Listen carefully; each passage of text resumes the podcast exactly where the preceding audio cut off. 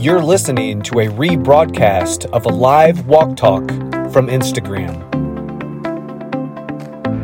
Um, I'm in Missouri. I'm in Farmington, Missouri. It's about an hour south of St. Louis. And um, I always say it is a lovely little country town. If, you like golf, there's a lot of golf courses. A matter of fact, there's a golf course right there um, next to me.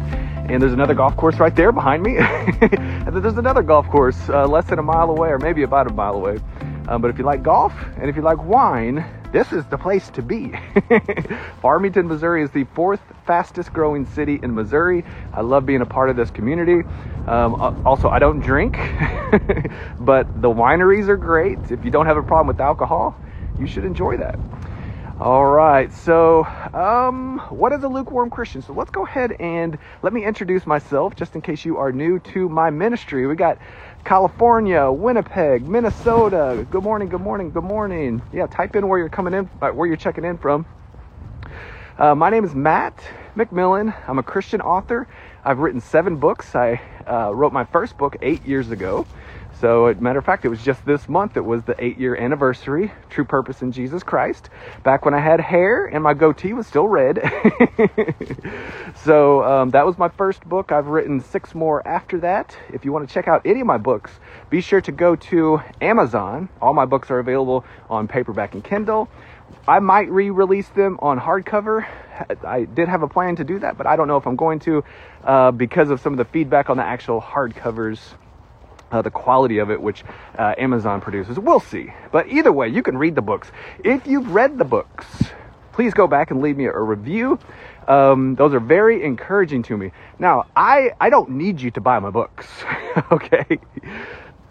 I'll just say that I don't make enough money off my books to even um, keep my website up. so you could be a best-selling author, and if you're not selling the amount of books that you know J.K. Rowling, Stephen King, uh, Grisham, whoever. That's the people who get rich off books. My books, I just want to help you understand who Jesus is and who you are and who you are together. I have a full time job. I'm a business owner. The name of my company is Alarm Security. That's why you see this on everything.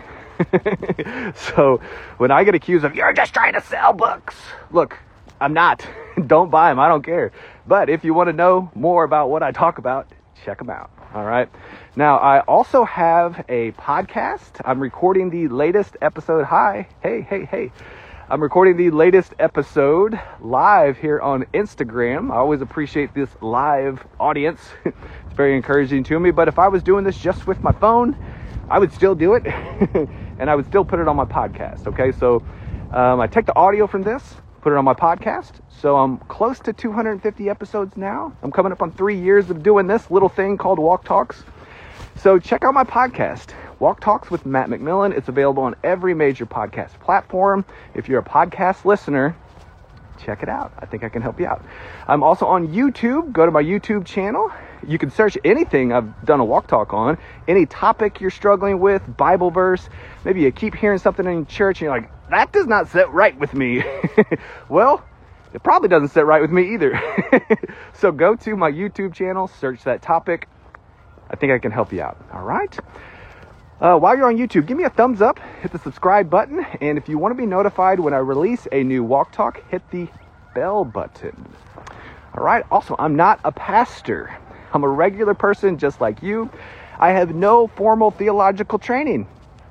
This ideology of having to have formal theological training did not even begin until the 16th century.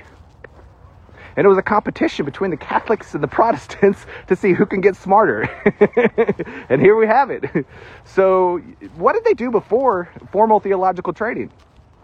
How did anybody learn anything about Jesus? The same as today the Spirit.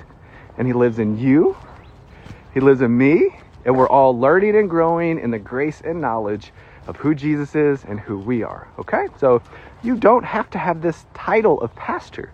In the Bible, the word pastor is only used once in the New Testament epistles. We see no qualifications, we see no authority. They never give a sermon, they're not in charge of anything. So we think what we think about this word pastor because of what's called man made tradition because daddy's done it for so long and granddaddy did it and great great. You just saying we shouldn't do this? We've been doing it like this for so long, McMillan? You're wrong. Well, you know what? Judaism was around for 1500 years before the early church. Guess what they had to go through? We're dealing with the same thing today as the modern church, the ecclesia, as we deal with these extreme, egregious errors of a king in the church named pastor, while everybody just watches the back of somebody else's head and then pays some money and goes home and has, you know, their pot roast, watches the football game, takes a nap, and then gets up and goes to work. That's not body life. The ecclesia has been snuffed out. The ecclesia is the church. we are a living organism. Okay? So I say this in my introduction because I want to help renew your mind that you know everything you need to know right now because you've trusted in Jesus. Okay? All right, now if you want to contact me, please do not message me on social media. I don't interact with those. Most of those go to spam. But you can still contact me. To contact me, go to my website, mattmcmillan.com. That's www.mattmcmillan.com. Go over to the contact page. I'll be glad to interact with you there. I'll get an email. I sit down every day or two. I check those. And uh, if I want to respond, I will. If I don't, I don't. I don't have to have every answer for you. I've got lots of answers, but there comes a point where I have to just ignore the same message from the same people and just let the Spirit do what He needs to do in their mind, okay? Um, I don't know everything, okay? I don't know everything. I know some ministries, you'll never hear them say that. And sometimes I might be wrong. Jesus didn't say they will know you because you have a master's of linguistics, a radio call-in show, a bunch of books, and you have all of these seminary degrees on the background of your TikTok, and you are just super eloquent. You could straight everybody out, and you could say, "Okay, let's hear it," and then you can just dominate everybody with what you know, and you can make fun of them. That's how they will know you. No, he says, they will know you by your love. So if you truly want to be able to express Christ express love. So that's what I hope you get from our walk talks. I don't know everything. I'm here to point you back to who Jesus is and who you are. Okay? Oh, also, while you're on my website, sign up for my free daily devotional. Go to the free newsletter tab. I'll be glad to send you, oh, I will send you a daily devotional once a day. I don't spam you, I don't sell your information. It just comes in your inbox early every morning. All right. So let's get to today's walk talk. What is a lukewarm Christian? Okay, now I have done stuff in the past on the passage from Revelation 3:16. Okay? So from the beginning, if you prefer to read more about this when I'm finished, go to my website, type in spit you out or lukewarm Christian. I've got more content on this. Okay, but today I am going to talk about what a lukewarm Christian actually is because I've never done uh, any devotional uh, any devotional on what is a lukewarm Christian. I've just talked about will God spit you out. Okay, so when I talk about this today, I'm actually going to describe what a lukewarm Christian is because the popular message out there is erroneous. Here's how Revelation 3:16 is typically preached. You're not doing enough. You're lazy or you're not doing it properly. God's going to spew you out. You are a lukewarm Christian. Or I seen a TikTok the other day by a very famous pastor who was in one state he got ran out of that state, went to another state, started another church. He's still preaching the same message. It is just, it's so anti gospel. I'm not going to say his name because I'm not like that, but he was one of the individuals who inspired me to do this because just because somebody is very good at oration does not mean that what they're saying is the truth. And some pastors are very, very good at oration, but they spew error. Now, here's what he said He said, Revelation 3:16 is Jesus not liking the fact that you are a cultural Christian. Your parents got you baptized when you were little. You, you showed up every once in a while, but they didn't pray in the house. They didn't read their Bible. And it is fashionable to be a cultural Christian, a cultural Christian. Jesus will spew you out. Now, if you're just sitting in the crowd listening to this individual, you might take that as the truth. I mean, after all, he's on stage, he's really good at oration. Clearly, people uh, do what he says in this edifice, but it's error. This is more of like a cult than the actual body of Christ. When a cult leader begins to push a message onto a group of people, they believe it. and this is this this facility. I'm not saying everybody's uh, unbelievers or that he's not a believer. I'm saying it has the trappings of, you know, David Koresh. has the trapping of the guy who made everybody drink the Kool-Aid. It's it's teaching something in a very um, Hitler style way, but teaching error. So there is no context for Revelation chapter 3 eh, about being about cultural Christianity. This is that person's way of getting you to behave in his tribe. He's the tribe leader. You're under him and you're under under people who are under under people. okay? Jesus said it will not be like this among you. Matthew chapter 20, Mark chapter 10. You will not lord over one another. But yet we have people up on stage who teach doctrine which is ultimately demonic because it's not based on context and it's pushed with um, authority and power based on that person's personality.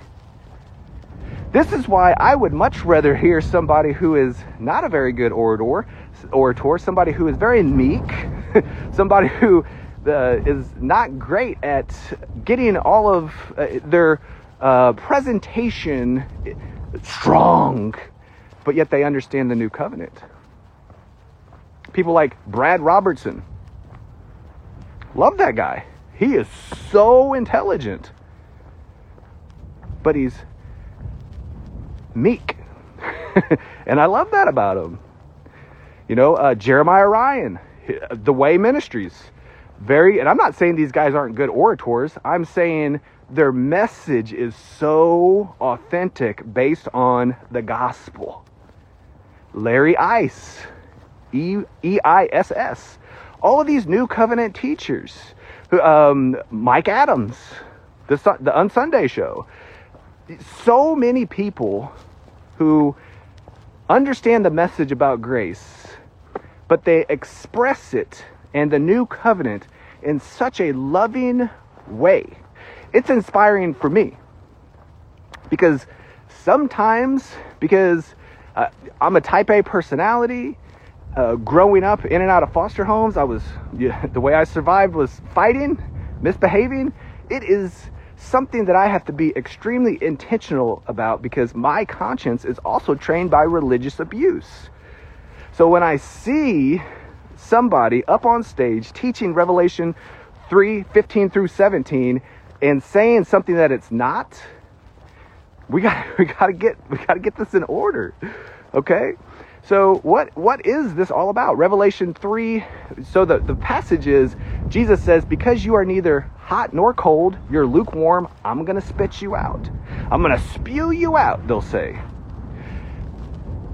If we just go to Revelation chapter 3 and we proof text this, we we pull it out and we shake it in somebody's face and we say this is cultural Christianity, or this is you not doing enough, or this is you doing it wrong, we would be in severe error. And, and here's why. First of all, because this was not written in chapters and verses. Chapters were added in the 13th century, verses were added in the 16th century. So, what does that matter? Because also in the 16th century, this movement started from a group called the Protestant Scholastics, where they would take a section of scripture, take another section of scripture from a different area, even another letter, and then build a doctrine. So the Bible was not written in chapters and verses. So you can't do that. So if you go to Revelation 3 15 through 17, or just Revelation 3 16 or Revelation 3 15 and 16, because I'm going to talk about 3 17 today, because that's got a lot of the context in it, we would be in error. We can create something that's scary. we can create something that's pressure filled. And we know neither of those things are from God. Jesus said all the time, don't be afraid. Even in the beginning of this letter in Revelation, he walked up to John, put his hand on his shoulder, and said, Hey, don't be afraid. That's the message about Jesus. Don't be afraid. Also, Jesus' message is not full of pressure. He said, My yoke is easy, my burden is light. So he's not going to go to Revelation chapter 3, verse 16, and put fear on you or pressure on you. That comes from man made tradition, demonic doctrine of men. And both Jesus warned against the tradition of men and Paul warned against the tradition of men. So we got to get the tradition of men off the table, put the gospel back in the center. If we do that, for what is a lukewarm Christian, it's very simple to see. So, what is a lukewarm Christian? Get to it, McMillan. To get the context, let's go back to chapter 2. Even though this wasn't written in chapters and verses, and when you sit down and you read the whole book of Revelation, here's what you don't want to do. You don't want to take any of this literally. Don't get me wrong. Hold on just a second. All of it is true, but it's written in symbolism. That's why the letter starts out this is a vision. So if you are reading something that is written in a vision, that means it is written in symbolism. The reason why Jesus made sure this was written in symbolism was so that you don't worry. All new covenant prophecy, which is that which is to come, is written symbolically so we don't live neurotic lives. Also, so you can't read the tea leaves. So when you read the book of Revelation, I've got trusted friends, they've got their opinions on it, and those are never hills that I will die on. Because that's their interpretation of it, and that's okay. This is my interpretation of it, and that's okay.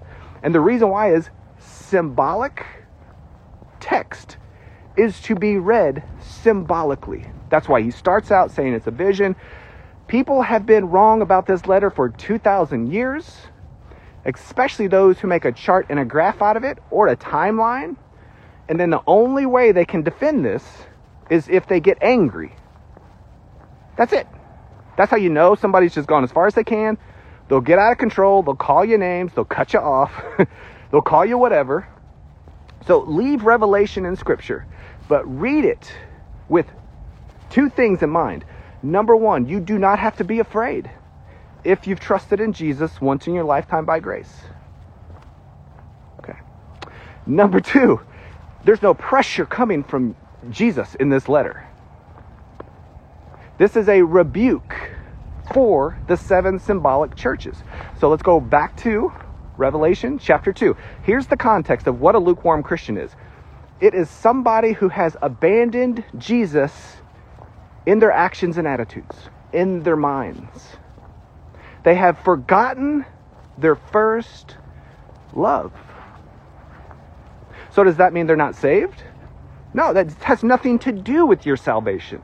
It has to do with you, Christian, have been saved. You have trusted in the Messiah. You are fully indwelt with His Spirit. But you're doing things and also not doing things which are distasteful to the Messiah. He spews this type of stuff out. Right there, he said, I'll spew you out, McMillan. Well, again, are you in his mouth? Oh, you're not in his mouth. Again, symbolism. You're in him. 1 Corinthians 6:17 says you are one spirit with the Lord. Colossians 3 3 says you have died, your life is now hidden with Christ inside of God. That's your supernatural location. That's your supernatural identity. So if he says he'll spew you out, what's he going to do? Spew you out? Uh, what? Spew you out of his spirit? It makes no sense for a reason. Because there's nothing you could possibly do to get him to leave you or forsake you. There's nothing that you can do to leave him. Why? Because he has actually hidden you inside of himself. So if God has hidden you, who's going to find you to remove you? Who do you think a particular action that you can do would override what the cross has already done? if you do, thinking pretty highly of yourself. And I think you should think highly of yourself, but not in this way. And if you think, oh no, that right there, that's a repeated fill in the blank, that will cause them to be spewed out. Hold on. Is that greater than the blood of Jesus? No, but me. their head explodes. they cannot grasp this grace. They cannot grasp that they're completely forgiven because of the cross, just like they are. They cannot grasp that they are completely righteous because of the resurrection, just like they are. Then that's if they've trusted in Jesus. So we have to remove actions and attitudes to determine identity or salvation because that doesn't work to get you saved. It doesn't work to keep you saved. Okay? This passage, this entire rebuke in Revelation is about purposefulness, not salvation. Your salvation is the life of Christ. Hebrews 7:25 says because he or Hebrews that's uh, John 14, 19, because I live, you also will live. Here I am jumping to different passages, thinking about the same ones at the same time. Your life, your salvation is Jesus. Hebrews 7:25 says, "He is able to save completely because you repent of your sins." Nope, doesn't say that. He is able to save completely because you did all this good stuff. No, it doesn't say that. Hebrews 7:25 says, "He is able to save completely because you stopped that nasty, wicked lifestyle." Nope. Here's what it says. Hebrews 7:25. He is able to save completely because he always lives. Your salvation is the life of Christ. You do not have the power as a created being to maintain your salvation by what you start or what you stop. If you think that, you might not be saved. I'm not saying you aren't, but if you've only thought that, friend, repent. So the religious mindset will go to, oh, he's telling people to sin. You will never hear me tell people to sin. I will tell you you could. But I don't tell you you should. That's actually called licentiousness. And that's part of the rebuke that is happening in the previous chapter, Acts chapter 2. So we see in Acts chapter 2, there is this lady named Jezebel teaching people to commit sexual immorality. She is literally teaching people you should sin. You should commit sexual immorality. And she says you should also eat meat sacrificed to idols. That's licentiousness. And what was he saying? Jesus is saying, stop doing this. You've abandoned me in your, mouth, in your mind, in your actions, your attitudes. You have forgotten about me. I saved you. Stop telling people to do these things. And what's also interesting, quick side note about this, it's funny because in Acts chapter 2, Jezebel is a female and she's teaching. Now, this would be the perfect opportunity for Jesus to say, a woman should not be teaching. He doesn't say that. he corrects what she's teaching. You should sin. You should commit sexual acts. You should eat this meat sacrificed to idols. So it is the error that she's teaching, which is wrong. Not the fact that she is a female teaching. This is the exact same context for 1 Timothy chapter 2. It's not that a woman is teaching, it is what the woman is teaching. And another quick side note, side note in Ephesus, which is where Timothy was, there was the temple of Diana, also known as the temple of Artemis. What was taught there? Paganism, Greek mythology, everything that comes along with what Artemis was teaching, such as you're, for, you're forbid from marriage. Artemis was born before her brother Apollo, and she turned around and helped her brother be born. If you dress up real fancy like and you go to the temple and you pray to Artemis, also known as Diana, she will answer your prayers better. So dress modestly. You don't need to do that. So many things were happening in Ephesus. That's a whole nother walk talk, and I've done one on that, a couple on that but it was what was being taught by these females who were trying to usurp Timothy, usurp the gospel. Paul is saying, don't permit a woman, so it looks like it is a particular woman, attempting to teach something which is coming from the temple of Artemis. So you got to go back to chapter 1 because he is instructed to combat the myths coming from the temple of Artemis as well as the endless genealogies coming from the synagogue. All right, let's get back on track here. So, Revelation chapter 3 is used quite often to say, You're not on fire for the Lord. You got to be on fire. So many emails I get. Matt, when I first got saved, I was really on fire for God. I was doing this, I had stopped that, I was going there, and everybody was just surprised. And now I have lost my fire. How do I get my fire back, Matt? Am I going to be spit out because I'm a lukewarm Christian? Well, here's the reality according to Revelation chapter 3, verse 16 and 15. You can also be cold. Oh, well, I feel like I'm cold. I'm not doing anything. No, that's lukewarm. so, what you're talking about right now is purposefulness.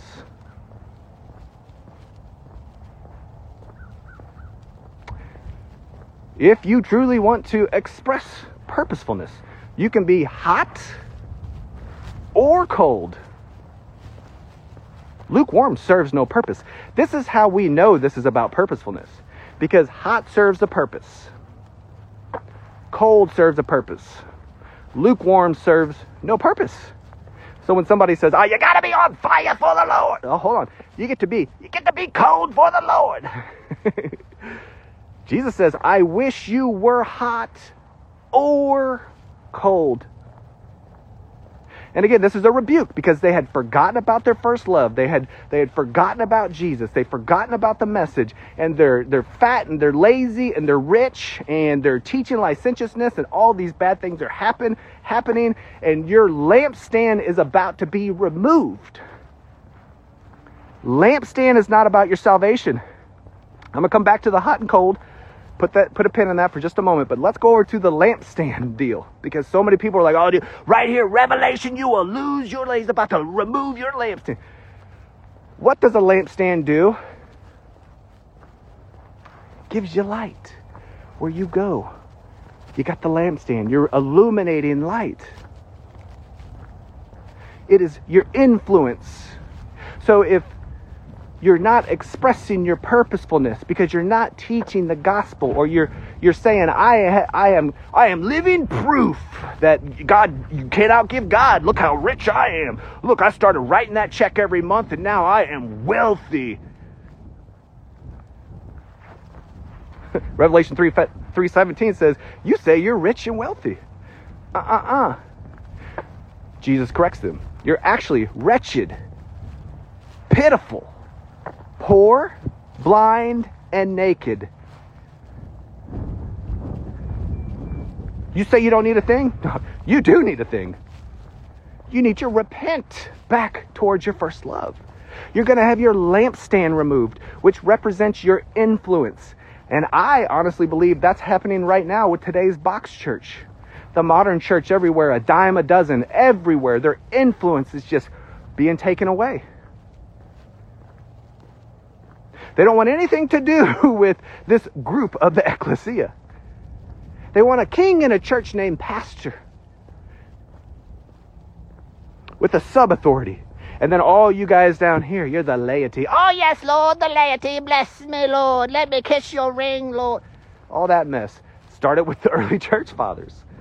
And, and then it really shot off with the Reformation. And now here we have it. We got a king in the church named pastor, no biblical foundation for this.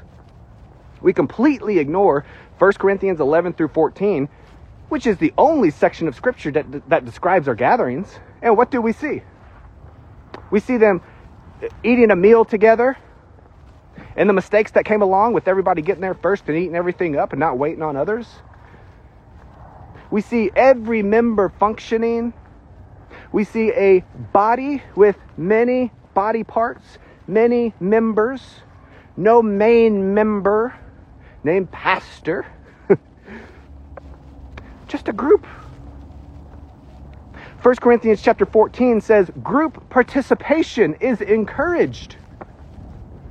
I dare you to try to stand up and participate in the middle of the sermon today if you haven't gone to church and you're listening to this on the way to church or watching it, you will be removed. Brother Bob, who's packing a gat, he's the bodyguard. He will see you to the door. He's just looking for a reason to pull out his gat. Don't you dare interrupt pastor. But yet, according to 1 Corinthians chapter 14, group participation is encouraged. So, what does most of planet Earth see the modern church as?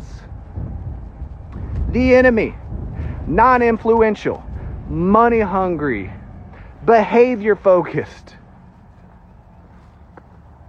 They're losing their influence. They're losing their lampstand. And that's what's happening in the book of Revelation.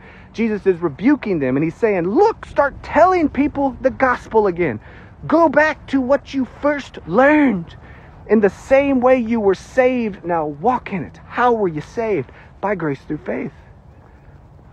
But we go to moralism, not trusting the Spirit for morality. We go to preaching principles. I got these five principles I've learned from this letter in this book of the Bible. There are no principles in the Bible, there is a person. You got principles, you could choose that. And Paul warns against that, or you got the person of Christ. You got to try harder. You got to put God first. Well, you can do that, or you can rest harder. According to Hebrews 4:11, you can strive to enter rest. And then you can realize that God put you first through Jesus. Try harder or trust harder. Pick one. Our church picks try harder. We got people who use their background for their entire ministry. I used to be a jailbird, now I'm a preacher. Get up, take care of your body, do do good stuff. Be like me. I'm not saying there's anything wrong with him repenting out of being in jail. That's great. But the message is not about us trying to be like you. We don't have your personality. We don't need to be like you. We get to be us. So repent. Remember your first love. Go back to Jesus. Stop making the message about what you have stopped. It's great that you stopped. You sprinkle that in now and again. I don't care. But you have to repent. This is very difficult for me because I got a lot of stuff I can brag on that I've changed. That's of the flesh. So if my main focus is to try to get you to behave like me, I would be forgetting about Jesus. If that's my main focus.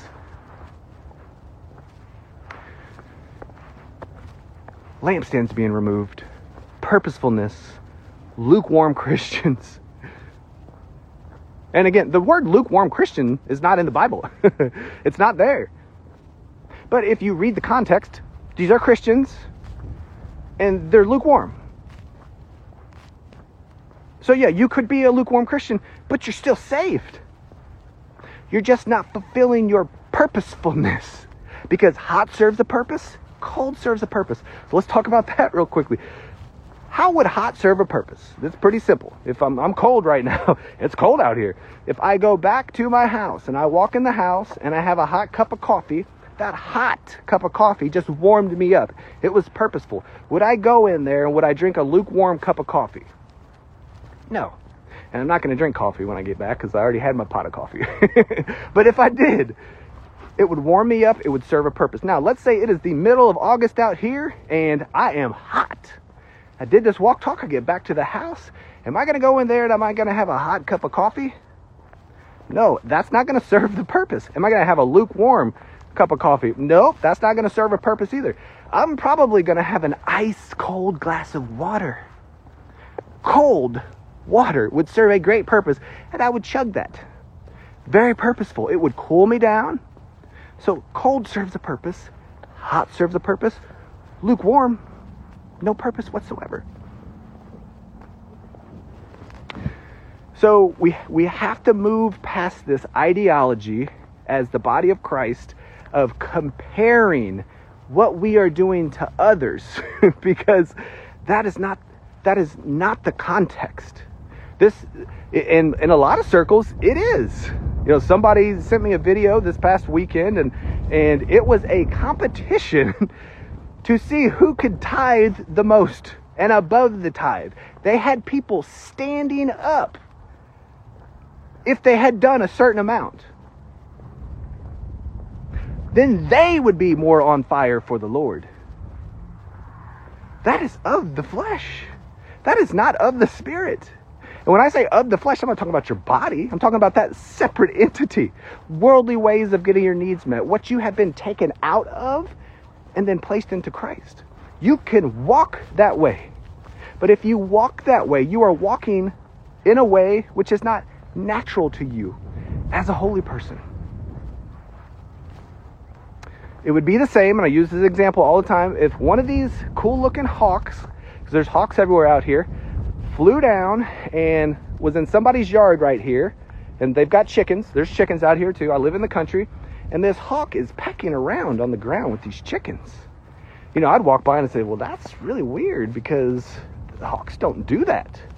Now, is that hawk acting like a chicken causing it to be a chicken. No, it is walking like a chicken. So when we do things that are of the flesh, we are doing something that is not natural to us as holy people. We were washed. We were born, reborn, washed, justified, sanctified. We're new creations. We're holy. We're righteous. All of these good things about you. So if you are doing something such as trying to compete with other people to be more on fire. You are just doing something which is not natural. And ultimately, that's lukewarm. that's not purposeful. Being, expressing lukewarm actions and attitudes is doing something that is not purposeful. I'm going to repeat that because that is just a huge bullet point. Attempting to do something to be on fire is not being purposeful. Attempting to do something in order to earn or attain or to maintain is lukewarm. It is not purposeful. That's the context. A lukewarm Christian is somebody who is not expressing their purposefulness. It is somebody who has forgotten how they were saved. It is somebody who has been trapped by this man made tradition, this religious system of the box church. Everybody does it like that around here. What am I supposed to do? Well, I guess you're going to be alone in, in that area. but in reality, you're never really alone. Where you go, there's four of you you, Father, Son, Holy Spirit. So you're not alone. Think about the early church. Think about Paul. Paul was on the road to Damascus with papers to persecute the way. Satan, or excuse me, Satan was leading him at that time. Jesus knocked him off his horse, blinded him, gave him a whole new mission. He still went to Damascus. You know, most people don't point that out. Paul was on the road to Damascus, yes. But once he got a sight back, he still went to Damascus. But what happened at Damascus? The religious people wanted to kill him. So they went from loving him, oh yeah, yeah, Paul's here, get these people out of here. These blasphemers who say this Jesus from Nazareth, eh, we killed him. Paul's on the way, you better get out of here. No, he still came to Damascus, still went to the synagogue, only he was now preaching Jesus. And what happened? The religious institution wanted to kill him. He had to be lowered down the city wall in a basket to escape. So if you finally understand this message about Jesus and you feel attacked by your local community or online or whatever, you're in good company. if you're if you're truly standing on the reality of you are completely forgiven past present and future sins. Because all your sins were in the future when Christ died for them and he will not die again. Standing on that expect persecution. Expect people to say you're telling people to sin. If you're standing on the fact that you are righteous Christ became sin so that you could become righteous. A divine trade-off. You got that he got that and if somebody says, oh, there's not one righteous, and then they attack you because you tell people you're righteous, or they compartmentalize it, or they say it's as if, or it's heavenly bookkeeping, and you are just persecuted, you're in good company. The only defense that they will have is to take Bible verses describing unbelievers and then applying it to a believer. This started in the garden. there was no scripture. But Satan was already trying to get them to doubt the words of God. Did God not say? Oh, you'll be more like him. You'll know good from evil. Same thing today. You're not righteous. I know about you. I heard everything. Your reputation precedes you, McMillan. Well, this is me. because the religious system with the cult like leader, with the cult like followers, with the Christian hat on it, they do not like this message about Jesus. Because you better get in line. You better behave. You better do, do. It's the do, do gospel. And all it is is absolute shh crap. and some people say, oh no, this is not about your salvation. I agree with you, McMillan. Revelation chapter 3, the lukewarm Christians, these are the people who Jesus will say, Depart from me. I never knew you. They had their salvation, but they lost it. And then they'll go over to Matthew chapter 7. So, and I talked about this in the beginning. That's called proof texting. When you take a passage out, and again, it wasn't written in chapters and verses, neither was Matthew. And then you, you take this section of scripture and you go over there and you take that and you mash it together. The reality is, Matthew chapter 7 is describing people who said Jesus is not the Messiah.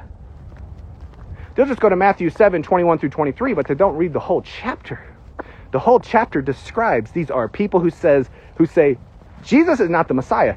So if you truly want to know what a false prophet is, it is people who say Jesus is not the Messiah. So the next time you call somebody a false prophet because their theology doesn't match up to yours like a puzzle piece, you would be in error, my friend. They're not a false prophet. They just don't agree with your theology exactly. But do you guys both believe that Jesus is the Messiah? The Messiah, not a Messiah. You know, Islam will they'll try to be sneaky right there. They'll say, no, we say Jesus is a Messiah. See what they do? But they don't say he is the Messiah. But if somebody says Jesus is not the Messiah, that is a definition of a false prophet. This is not somebody that's going to be spew out. Jesus doesn't say anything about being spewed out. This is not symbolism for purposefulness because you've forgotten your first love, Jesus. So this this uh, theology of Matthew chapter 7 saying Jesus will say, Depart from me, I never knew you because you're a lukewarm Christian, that's error. Jesus will never say that to you. He, he, to them, he says, I never knew you. Workers of lawlessness. Two things there. Never means never. You know, for us in John chapter 10, he says, I know my sheep. My sheep know me. Never means never. So that's not somebody who knew him, then doesn't know him anymore. And also workers of lawlessness. So why would he say that? Oh, that's somebody who's just doing a bunch of bad stuff and breaking the law and sleeping around, doing a little dance in the club, smoking and drinking and blah, blah. It's actually people who were looking to their behavior for righteousness.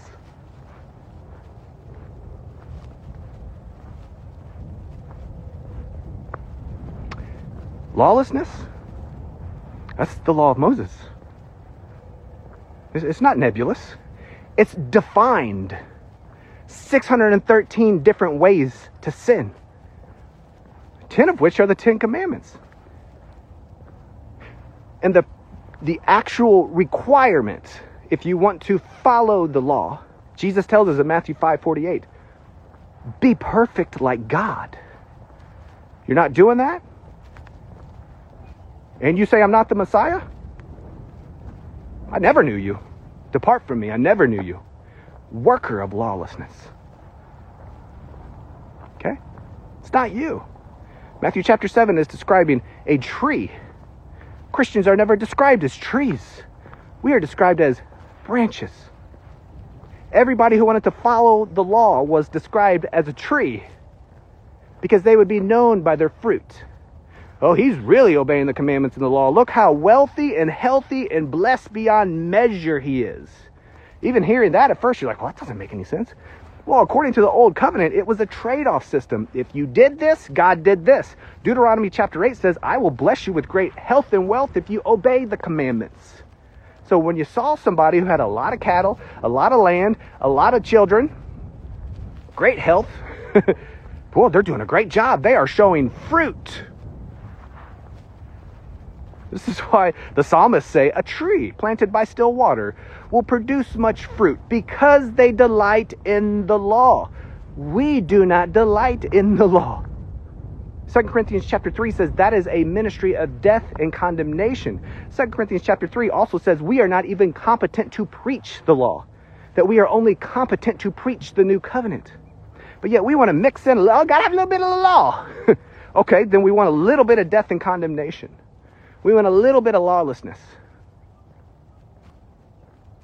How will we know what to do? How will we know how to behave? The Spirit. The Spirit is older than the law. The law is only 3,500 years old. How do you think people knew don't cheat on your spouse before the law was written? How do you think people knew don't lie before the law was written? The Spirit. So you have to repent from the law, trust the Spirit. The Spirit will not lead you into any type of immorality. You choose immorality when you are doing something which is not of faith. You don't need the law. you got the Spirit. Stop just taking advantage of Jesus for his blood that forgave you and ignoring his Spirit for morality. The next time you do the thing, don't go to the commandments. Talk to the Spirit. He's in here. He wants to guide you out of that. And He'll do it with no condemnation.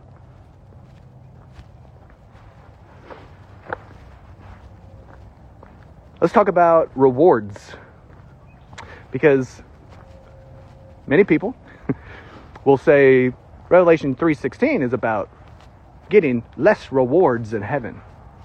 So when I show up, I'm going to look over here and I'm going to see Billy Graham God loved Billy Graham. I love Billy Graham. I'm friends with his kids and his grandkids. Got nothing against him. But many people see the old clips of Billy Graham. Many people think of Billy Graham as this superstar of heavenly rewards. So if you show up to heaven, you didn't do enough stuff. Billy Graham did a bunch of stuff. Look at his mansion. You ain't to get that. You're over there you get that apartment. Matter of fact, you're down there in the heavenly slums. Get out of here. Do, do you see how that's error? That would mean that that would mean that grace ends when you die. There's no reward ceremony. The parable of the vineyard workers describes how we are rewarded. If you go to Matthew chapter 20, you will see there's a vineyard owner. He hires people in the beginning of the day. He says, I'm going to pay you this much, get to work. You good with that? Okay. Then people start out uh, working, beginning of the day. You agreed to it, right? Okay, go work. Middle of the day, people show up. He says, I'm going to pay you this much if you get to work. Are you good with that? Yep. Okay, great. And then people show up at the very end of the day. they don't work that long, they don't do that much. And then at the end of the day, they all line up to get paid. And guess what? Because the vineyard owner is so generous, he pays them all the same. Well, the people who started out in the beginning of the day, they grumbled. They're like, why are they getting more than me?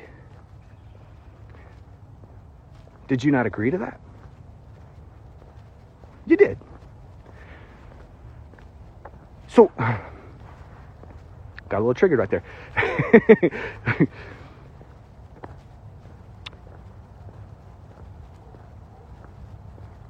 you are not going to be rewarded according to what you have done. Paul even tells the Corinthians this you are going to be rewarded according to what Christ has done. You will be rewarded according to what you've done. So, if you have sinned, you're going to be rewarded according to sin. But yet, if you've trusted in Jesus, what has Jesus done with those sins? Taken them all away. So, here's what's going to happen on your judgment day Jesus is going to represent you completely. You're going to be rewarded according to what he has done. Paul calls this in Colossians chapter 3 the reward of the inheritance. How do you receive a reward from an inheritance? You work harder? No. Your rich relative has to die. Once they died, you received the full reward of that inheritance. You didn't do anything, you just received it. Well, guess what? Jesus died. You received the full reward of the inheritance now, not later, but now. The only thing that's happening right now is you are still in this physical shell. This is going to end. If you live 100 years, that's still not very long compared to the reward of the inheritance and enjoying that reward forever. So if you think that Revelation chapter 3 is about you just, I'm just going to get less stuff when I show up. Oh, I didn't do enough. I knew it. I knew it. I knew it. I just didn't get the stuff. I just got this little bitty bag of gold. And then we go then we go over to the parable of the talents. The parable of the talents is not a reward system based on what you have done. This is reward according to the law. If you want to be rewarded this way, Jesus is saying, which one are you? Are you sure? it's a crapshoot. God does not reward you based on what you've done there, you know, I've even got some friends who see this as this is you being rewarded according to what you've invested in the gospel. That's still being recorded according rewarded according to what you've done. That is error, friend. Love you. But this is a crapshoot. This is Jesus saying, Are you sure it's enough? Are you sure? do you want that? Do you want that type of reward system? Or do you want to be rewarded the same as everybody else? If you want to be rewarded the same as everybody else, trust me. It's good. it's good. Oh. Purposefulness is the context. That's the context. What is a lukewarm Christian? According to Scripture, it is somebody who has lost sight of how they were first saved. It is somebody who has lost sight of who they are. It is somebody who has lost sight of who lives in them. It is somebody who has lost sight of the gospel. There's so many distractions. It is distasteful.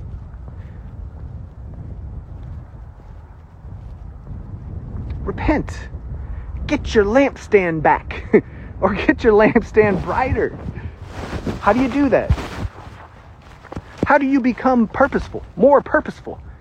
You know, maybe, you know, you, you, you logged into this live. There's a lot of people watching this live today, which I always appreciate.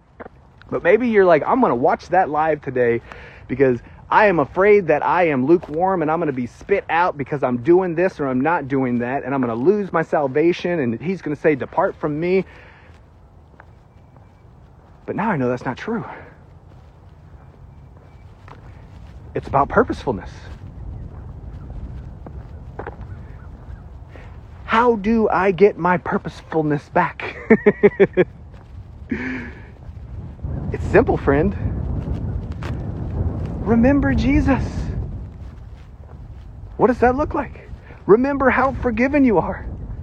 Remember how righteous you are. Express the fruit of the Spirit.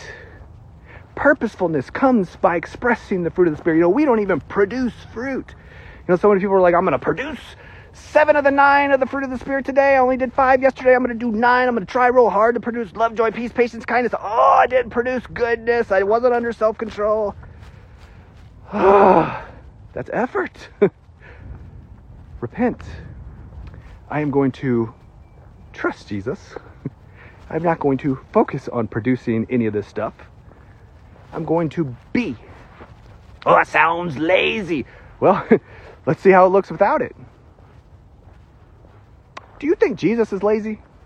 Is the spirit within you inactive? no, he's very active. But sometimes the activity that he wants you to express is resting. Sit still, McMillan. That's enough, McMillan. You've done enough today. Go to bed. Stop reading. Stop watching. Stop listening. Just let your mind relax and watch Dateline, would you? Me.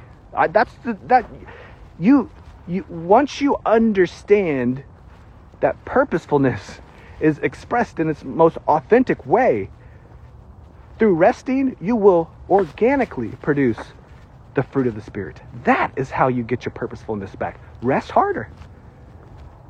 Do how the author of Hebrews is telling the Hebrew people's people to do. God rested from his work. Now you need to rest from your work. Strive to enter that rest. Hebrews 4 10 and 11. God rested. Why won't you? Oh, this just seems lazy. I don't know what to do. Their head explodes. I used that twice in one walk talk. I apologize. But when people don't grasp this, or they, they think I'm saying don't do anything, it's difficult to understand. But I'm saying work hard at resting, work hard at expressing yourself. don't judge or condemn people. In John chapter 12, Jesus said, I have not come to judge. That's hard. Now, he did tell the Pharisees, judge correctly. Why was he saying that? He was talking about himself. Who do you say I am? But for the world, John chapter 12, verse 47, he says, I have not come to judge the world. I have not come to judge. I have not come to judge. This is Jesus. so if you want your purposefulness back, stop judging people. I can't hang out with them because I'll be condoning sin. Well, how? Would that mean that anytime you, you hang out with anybody, you're condoning sin? That would mean nobody can hang out with anybody. the world already stands judged because of unbelief. So why do you need to start judging people? Oh, they need to repent of their sins. What about yours? Oh, I'm doing it. Are you sure? comparison game. So, if you want to get your purposefulness, stop judging people. Jesus didn't come to judge, so you shouldn't be judging people. Love them. Also, stop condemning people. So often we want to hand select certain groups and certain people and certain behaviors and say, no, they are condemned. Whew. But Jesus said in John chapter 3, I have not come to condemn, but to save. So if Jesus didn't come to condemn, but to save, what gives you the right to condemn? You have no right. Your only ministry is the ministry of reconciliation. That is the only ministry that God has entrusted to you. What is the ministry of reconciliation? 2 Corinthians chapter 5. It is God making his appeal through us. 2 Corinthians 3 and 5. God is making his appeal through us.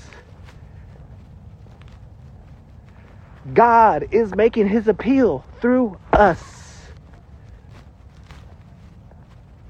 We persuade others with the love of Christ. Do you want to persuade others? Do you want to make an appeal to be reconciled with God? Being reconciled with God is not changing your behavior, it is changing your belief system.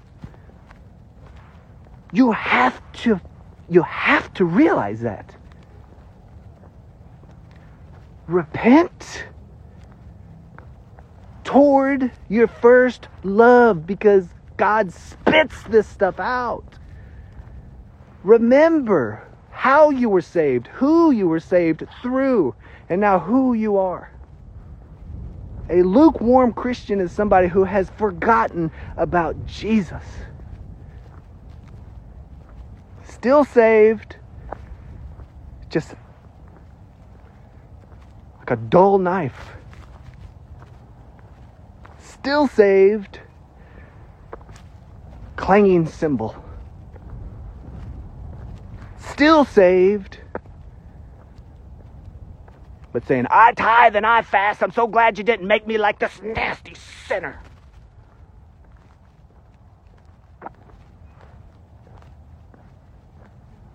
Repent. Trust Jesus. You've already trusted Him for salvation. If you haven't trusted Him for salvation, today's your day of salvation. Trust Him today. Do you trust him? You're saved. oh, that's too easy. That hmm? Are you sure you're saved?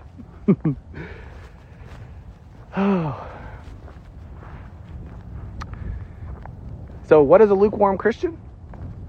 Somebody who's forgotten about Jesus, but they're still saved. What can you do to be purposeful? How do you get your purpose back? Be hot. Be cold. Be yourself. There's nothing wrong with you. You're still saved. You're good to go. Let's just get your mind refocused back on the one who saved you. That way you can be more influential with your lampstand, with the message, the only message we are competent to preach, according to 2 Corinthians chapter 3, is the new covenant. What is the new covenant? Jesus. All right, guys. So I hope this has encouraged you today. I hope it's brought to light maybe some error, maybe some truth, but you should always tell the truth about yourself. What's the truth? You're righteous, you're holy, you're blameless, you're a new creation. You're, you're a child of God. Thank you. There's nothing wrong with you, and you are awesome. Lukewarm mixture? Yep, that's lukewarm too. You don't want to mix law with grace. That's very lukewarm. the Laodiceans, real quickly, the Laodiceans were pumping in hot and cold water, so they knew full well this message. lukewarm is no good. so always tell the truth about yourself. Always be yourself. Love y'all. Bye. Thanks so much for joining me on this walk talk. Please be sure to rate and review this podcast and share it with others. Subscribe right now so you don't miss out on any new content. To be encouraged daily, you can find me on TikTok, Instagram, and Facebook. If you want even more information on my ministry or to check out my books, go to www.mattmcmillan.com.